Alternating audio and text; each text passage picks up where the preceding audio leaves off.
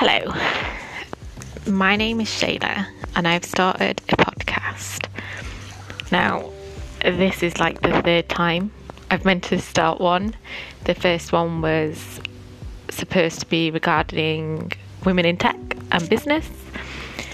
The second one was regarding my travel and my backpacking solo journey around the world.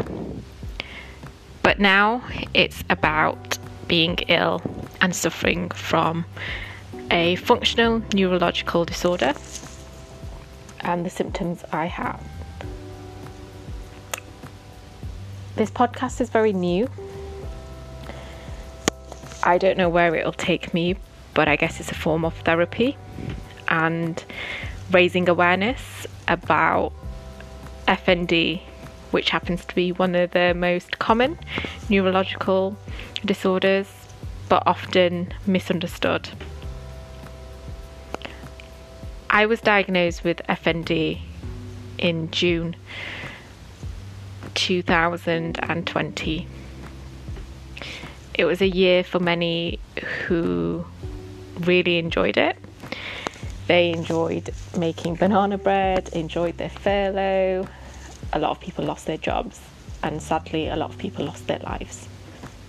For me, it was a time of mourning my old life and trying to understand an illness that not many people do understand.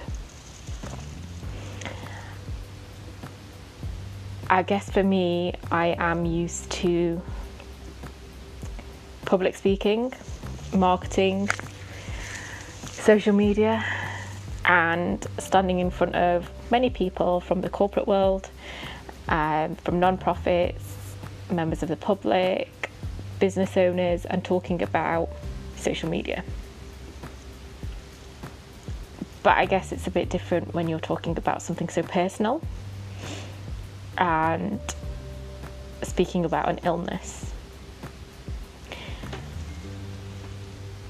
I guess I'm doing this because it's been a very tough period in my life. One where I have been left confused, anxious, depressed, not wanting to be on the planet,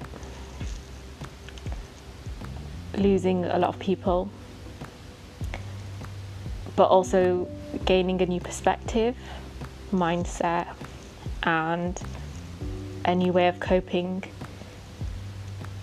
with having an issue with my brain and my nervous system.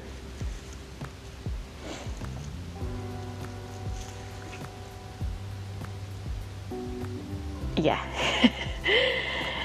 Uh, for me, just sat in my room talking to myself about it has been challenging because I haven't had that many people to talk about. We've been in a pandemic and I fell into the comparison battle where I have judged myself. I have wondered why everyone else is doing so well and I'm not. And navigating my way through an illness even the medical professionals don't understand has been challenging to say the least. And I guess I'm working on my identity because the foundations I thought I had built in my life weren't so strong